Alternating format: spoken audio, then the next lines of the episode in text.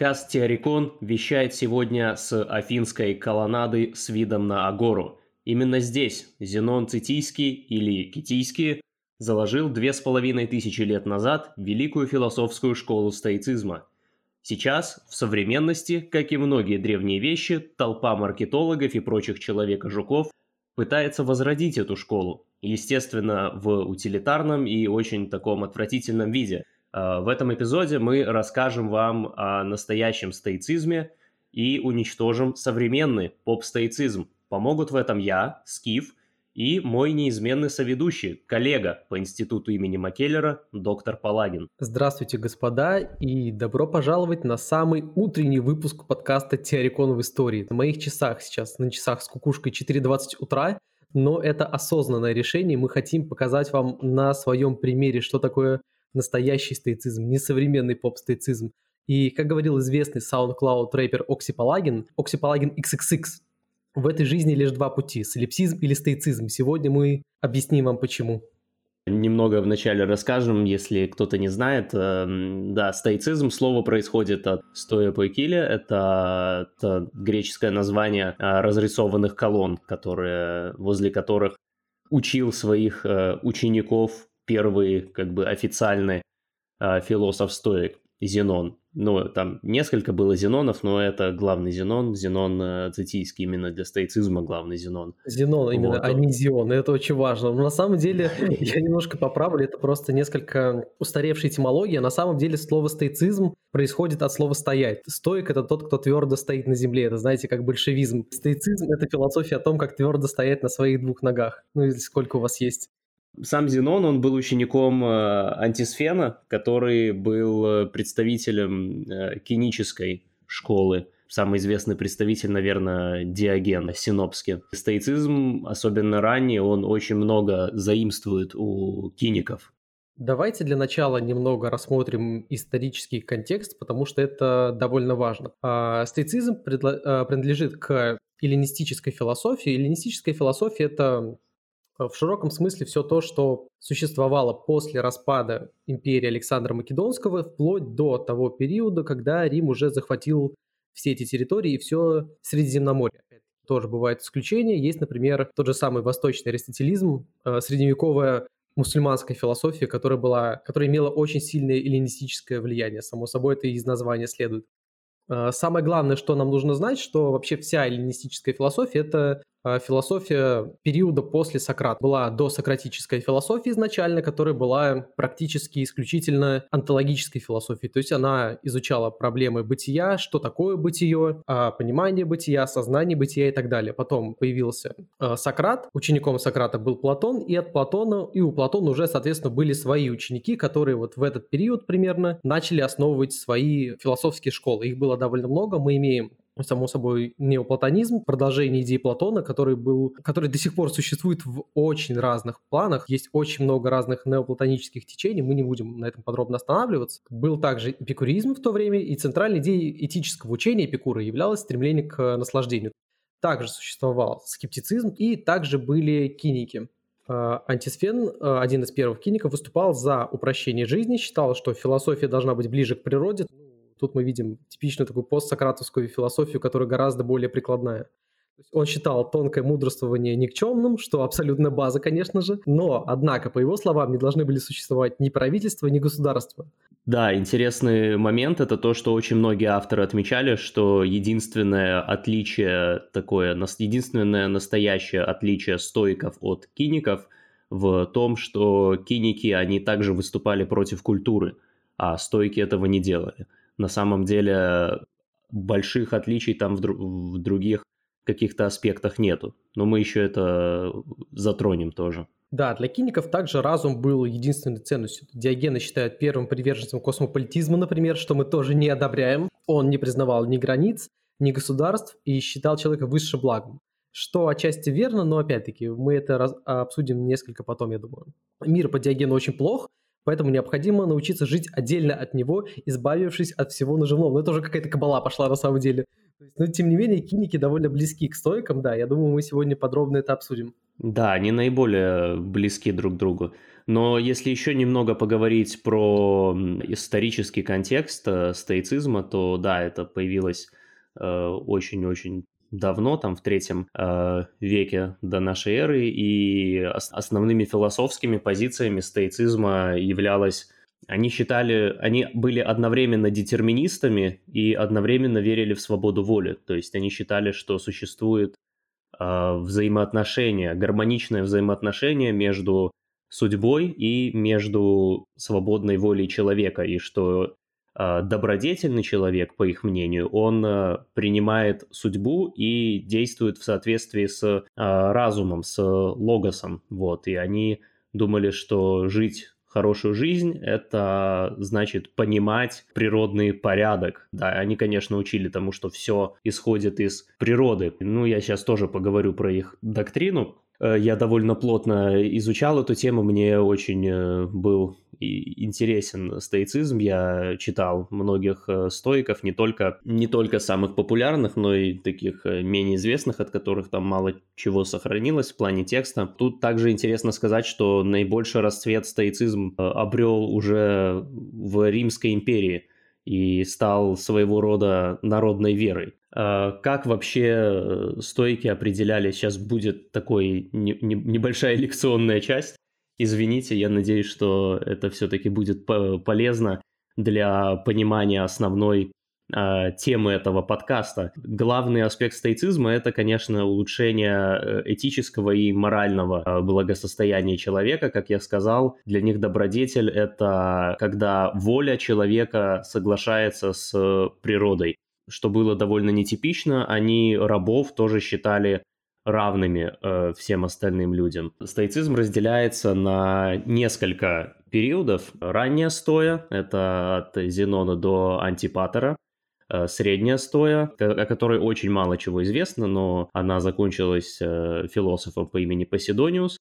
И самое-самое известное и самый изученный период – это так называемая поздняя стоя, которая включает авторов, от которых осталось довольно много текстов. Это такие люди, как Музоний Руфус, э, Луций Сенека, Эпиктет и, конечно, Маркус Аврелий. Марк Аврелий, да, Маркус Аврелиус, Марк Аврелий, римский император.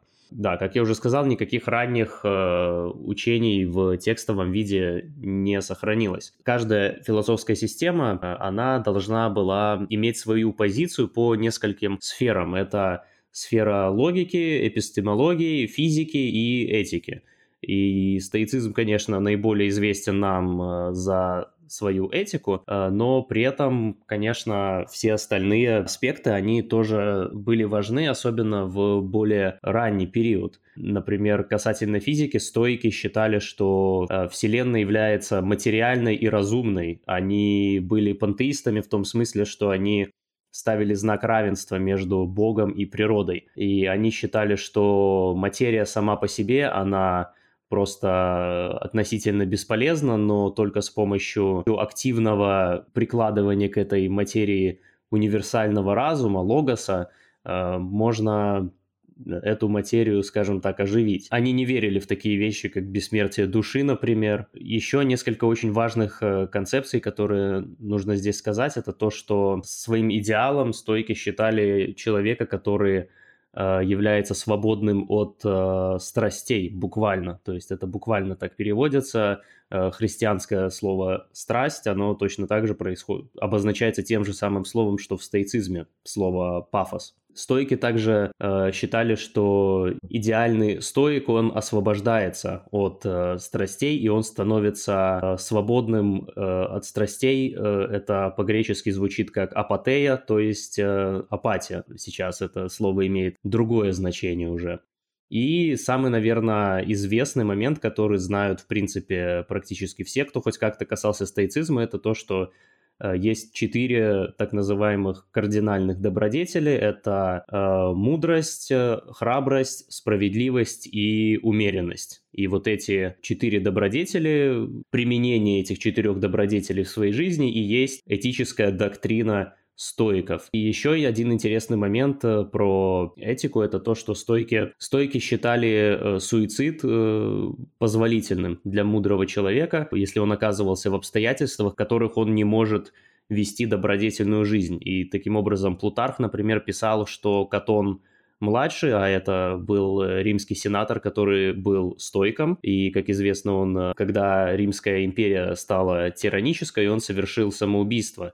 И Плутарх говорил, что по стоическим соображениям это вполне обосновано, так как э, считалось, что если бы он жил при тирании, он не смог бы делать, э, он не смог бы совершать э, добродетельный моральный выбор. Последнее такое, что я могу сказать, это то, что стойки разделяли все вещи вне человека по принципу того, служат ли они применению морали или нет.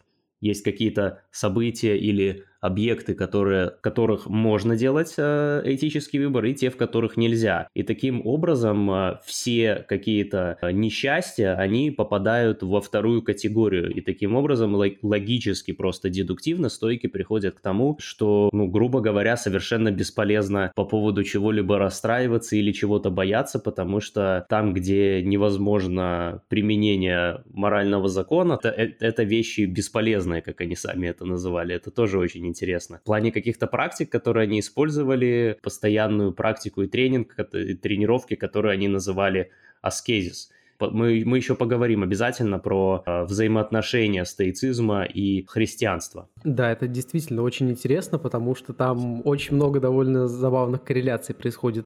Вообще стоицизм именно в философском плане это такой, на самом деле, просвещенный центризм. Как философское учение, он в себе сочетает одновременно и элементы материализма, и идеализма, атеизма и теизма. С течением времени идеалистическая тенденция, она, конечно же, нарастала. И стоицизм с течением времени стал таким чисто этическим учением. Место и роль наук в учении историков, оно определялось таким сравнением. Логик, логика, физика этика, о которой говорил Скиф, логика считалась такой оградой, которая помогает защититься от всего вредного либо ненужного. Физика — это плодоносная почва, но физика, понятно, не в, не в том значении, в котором мы употребляем это слово, а скорее как э, природа. И этика, то есть физика была плодоносной почвой, а этика была плодами. Главная задача философии стоиков заключалась заключалась в этих Знание было нужно для приобретения мудрости и умение жить сообразно природе. Это было идеалом истинного мудреца. Счастье же, как э, Скиф уже сказал, состояло в свободе от страстей и в спокойствии духа. Я просто вынужден из-за мира, в котором мы живем, прибегнуть к параллели с популярной культурой. Стоицизм послужил прямым вдохновением. Многие думают, что это буддизм, на самом деле нет. На самом деле стоицизм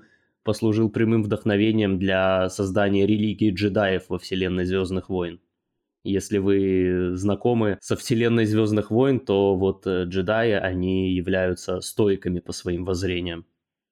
Да, логика, например, была своего рода психологией. То есть она изучала такие скрытые механизмы человеческого мышления, что позволяло э, продвинутым стоикам познавать и понимать видимые и невидимые явление в природе и в космосе. То есть была инструментом, ну как, какой она и должна быть. То есть она должна быть не целью, а именно инструментом.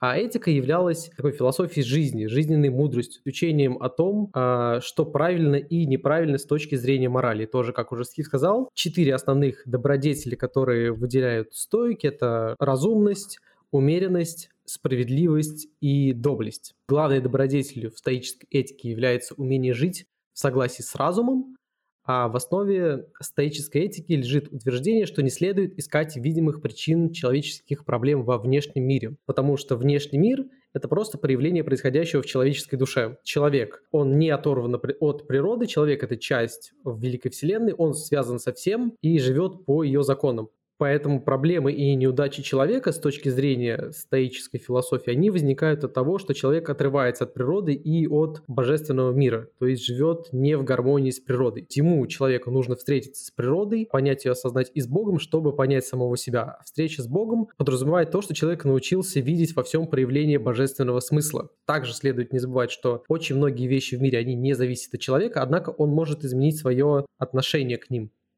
Я еще хочу сказать э, про логику. Это практически все, кто не являются там а, какими-то академическими исследователями, когда касается стоицизма, они, конечно, только говорят про этику, и это вполне обоснованно, поскольку это действительно самый э, важный на сегодняшний момент э, аспект этого учения, поскольку наиболее применим к жизни. Но, например, э, философ-стоик Хрисип написал более 300 книг о логике. Из, из, этих, из этого почти ничего не осталось, но он написал больше 300 книг о логике, исследователи отмечают, что э, он э, исследовал темы, которые только в 20 веке появились в современной логике. Э, стоическая логика, она была э, противоположна и враждовала с, с логикой Аристотеля, из которой потом росла э, вся, вся западная логика. Вот это такой тоже интересный момент, что стойки все изобрели еще до того, как, до того, как мы это сделали. Ну, как обычно, в общем.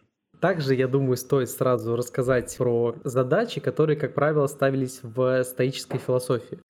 Одна из первых самых важных вещей – это воспитание внутренне свободного человека, который не зависит от внешних обстоятельств. То есть даже если вы не можете как-то повлиять или изменить то, что происходит вокруг, а вы можете регулировать свое отношение к тому, что происходит. Второе – это воспитание внутренне сильного человека, способного выстоять в хаосе современного окружающего его мира. Третье – это пробуждение в человеке голоса совести, что тоже довольно важно, очевидно. Потом воспитание веротерпимости и любви к людям. А об этом мы также, также уже Скиф говорил, когда сказал, что даже рабы считались, если не такими же людьми, то как минимум людьми, а это уже был определенный прогресс для античного мира на самом деле, что рабы считались вообще людьми. Помимо этого, воспитание чувства юмора, что довольно редко встречается и тоже довольно важно. Самое главное — это умение применять все это на практике. Как и любая постсократическая философия — это в первую очередь прикладная философия, которая учит тебя каким-то моделям поведения. Марк Аврелий, самый известный сегодня стоик, он писал в своем дневнике «выбрось свои книги». Вот, вот это отношение э, стоиков к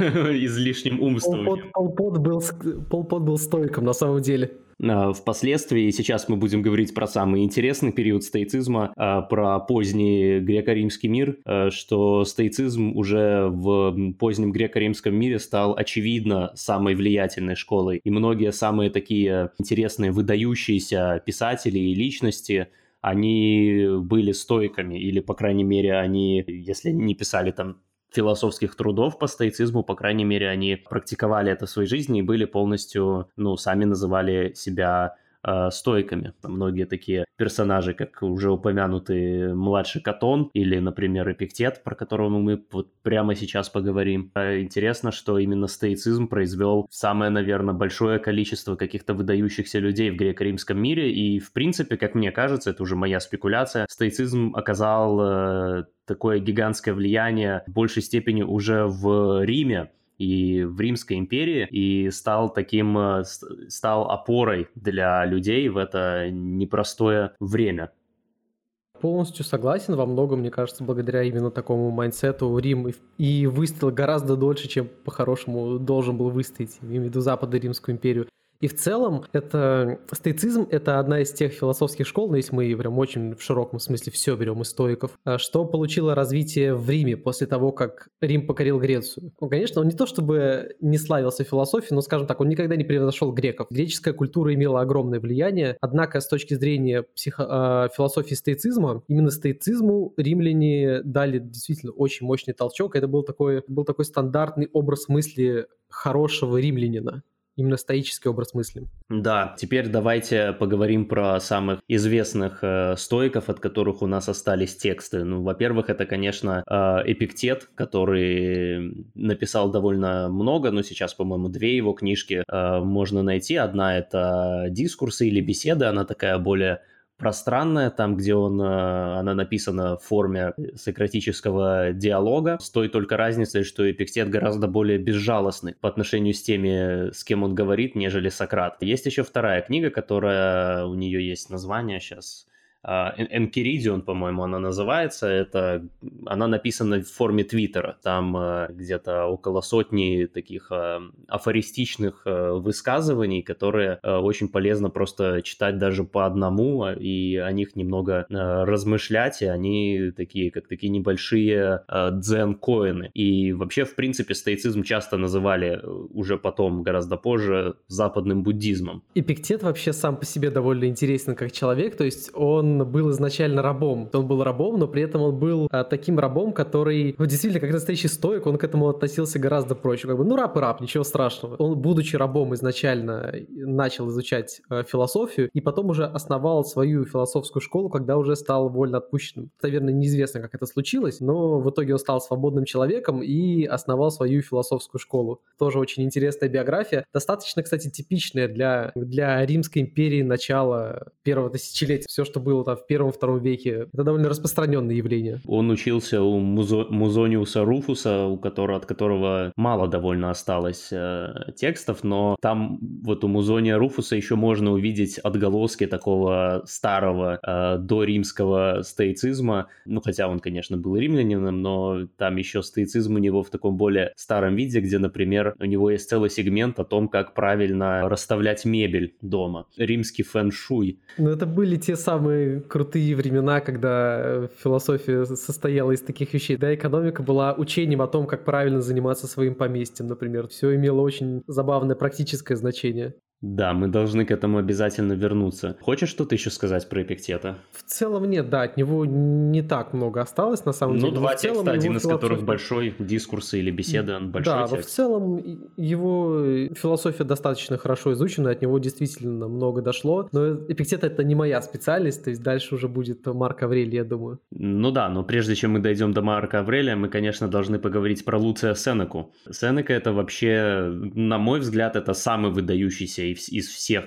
э, личностей, которые приписываются к стоической традиции. Да, конечно, Марк Аврелий был императором, но Сенека был, э, во-первых, он был сенатором, во-вторых, он был писателем и драматургом, которого пьесы до сих пор ставятся, и он был хорошим писателем и драматургом, и он известен в литературе за это. В-третьих, он был одним из самых богатых граждан Рима. Кроме этого, он еще был наставником императора Нерона. Есть здесь есть, конечно, такое, такая огромная ирония, потому что Нерон, конечно, был очень э, своеобразным, он был, по сути, психопатом. В принципе, Нерон-то Э, в итоге и хотел убить Сенеку, но прежде чем Нерон смог это сделать, прежде чем его люди смогли это сделать, Сенека просто перерезал себе вены, и таким образом э, он, э, да, совершил стоическое, стоический акт суицида, о котором он долго размышлял и проводил параллели с Катоном, вот, и, в принципе, Сенека... Он не сдрейфил, он не сдрейфил. Он, да, он был совершенно потрясающей личностью, он также, он, несмотря на все свое богатство, жил в очень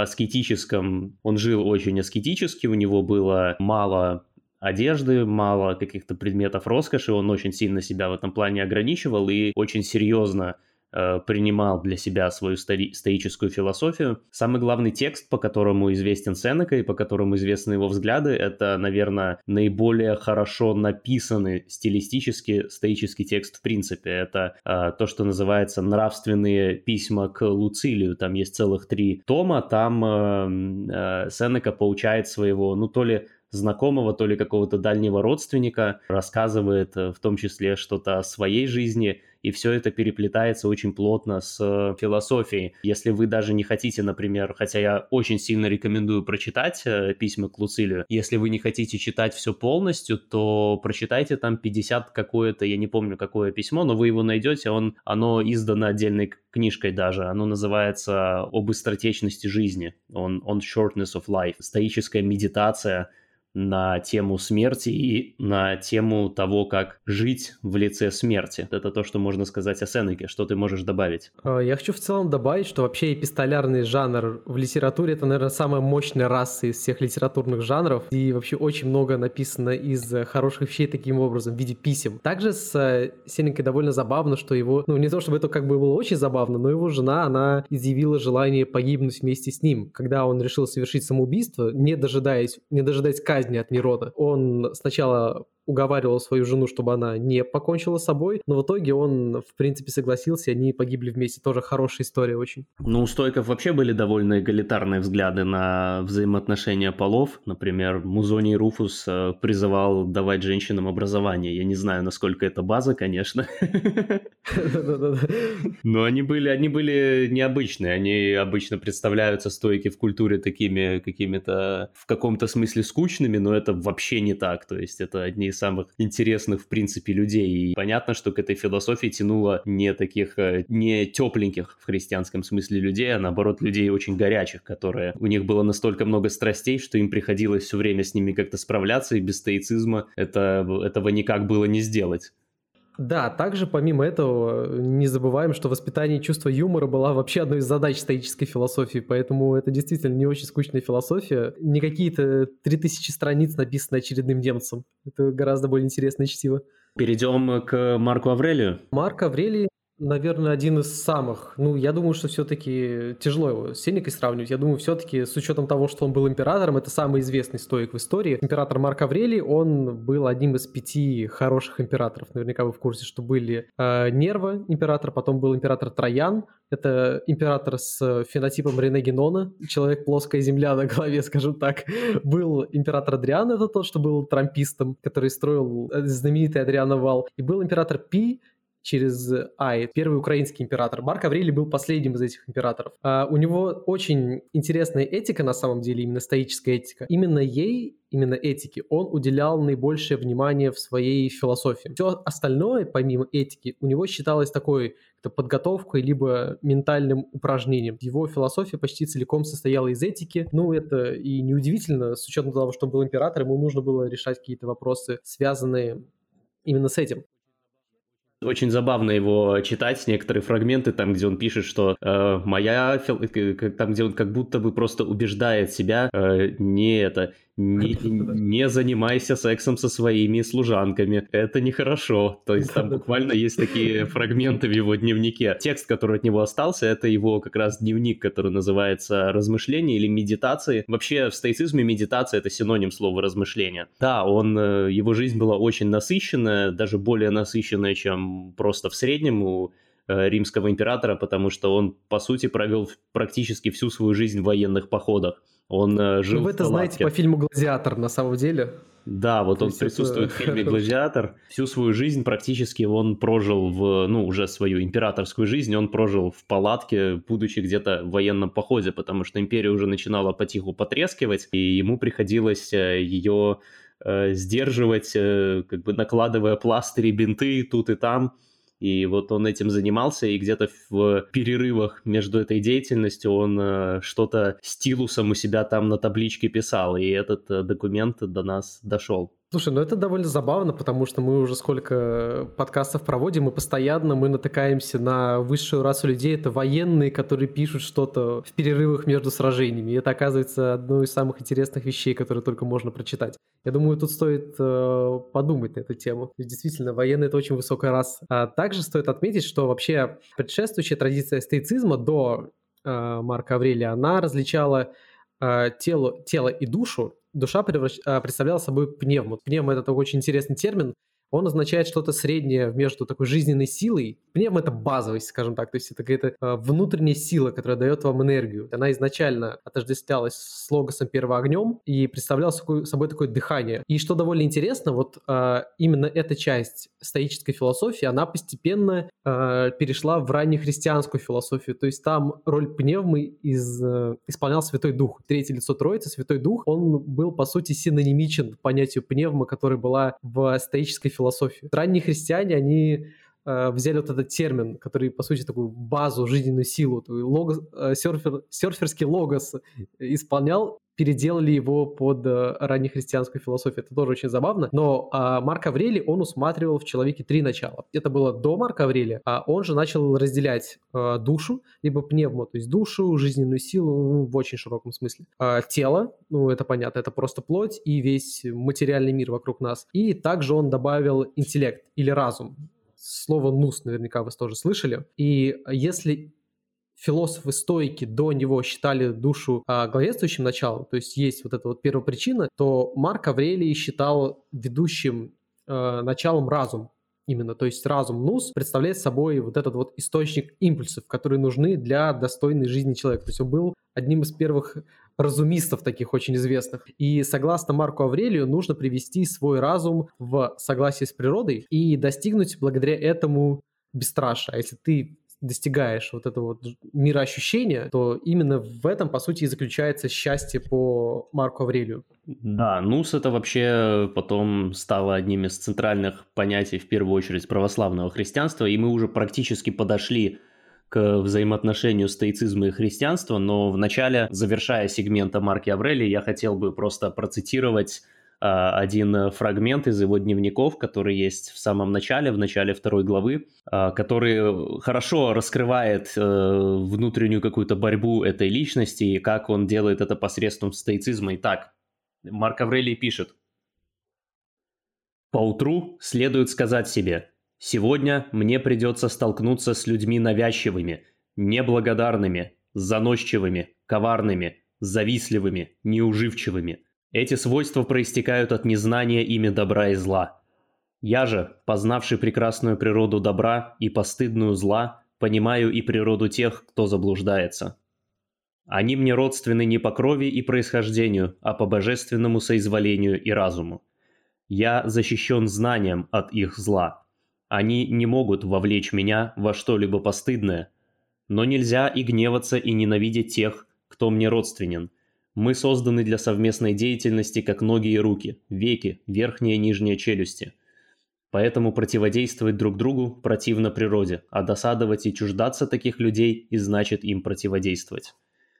Вот, это такой э, прекрасный фрагмент, который э, показывает, что Марк Аврелий, он, он, вероятно, был вообще, в принципе, мизантропом. И это очень хорошо раскрывает русский э, поэт Иосиф Бродский в своем эссе, которое называется «Амаш Марку Аврелию», которое написано на английском языке, но оно, естественно, переведено на русский. Это одно из, э, один, один из лучших текстов таких небольших, который, в принципе, можно прочитать про Марка Аврелия, и там Бродский выдвигает такую идею, он, в принципе, и положил начало этой идеи и очень так сильно акцентировал ее, что э, Марк Аврелий, он был мизантропом, и он не любил людей. Люди его очень сильно раздражали. Он был очень умный, и все вокруг его, в принципе, бесили.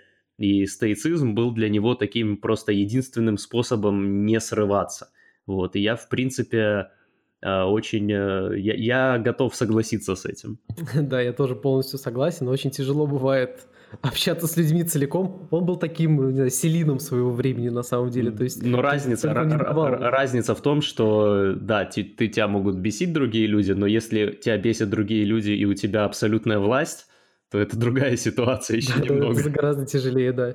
Ну, как бы, если вы смотрели Человека-паука, то знаете, что большая сила подразумевает большую ответственность. Какой у нас этот э, разноперстный набор источников сегодня. Да, ну вот мы подошли к э, христианству э, и взаимоотношению раннего христианства и стоицизма. Э, конечно, понятно сразу, что есть гигантские философские различия. Например, э, стоицизм, он э, пантеистичен, то есть э, Бог, э, он э, един с природой и не является, он, он не преодолевает природу, как известно в христианстве, Бог создал природу, но он не является ей, он отделен от нее.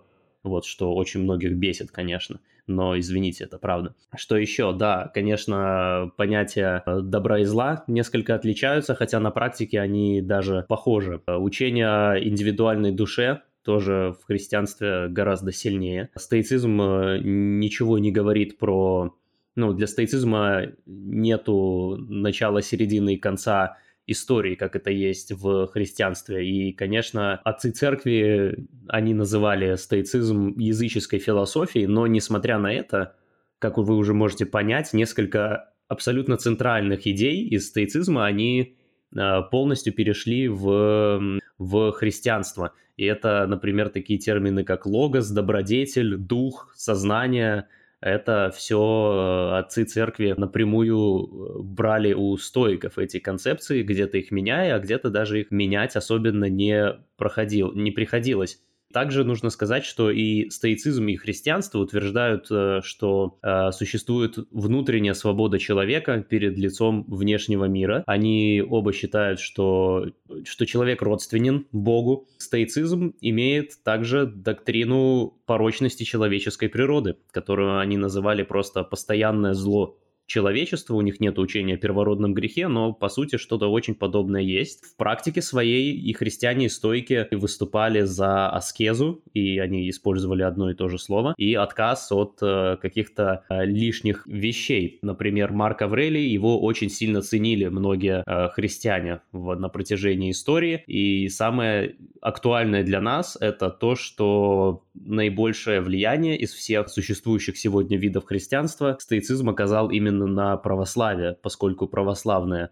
церковь, как мы знаем, является прямой э, является прямой, прямым преемником ранней церкви, в отличие от всех остальных, то и в православии, естественно, это сохранилось. И святой Амвросий Медиаланский применял стоическую философию в своей э, теологии. И также есть еще история о том, что э, апостол Павел встречался со стойками, и он э, хорошо довольно знал эту философию, и считается, что он некоторых даже смог конвертировать в христианство.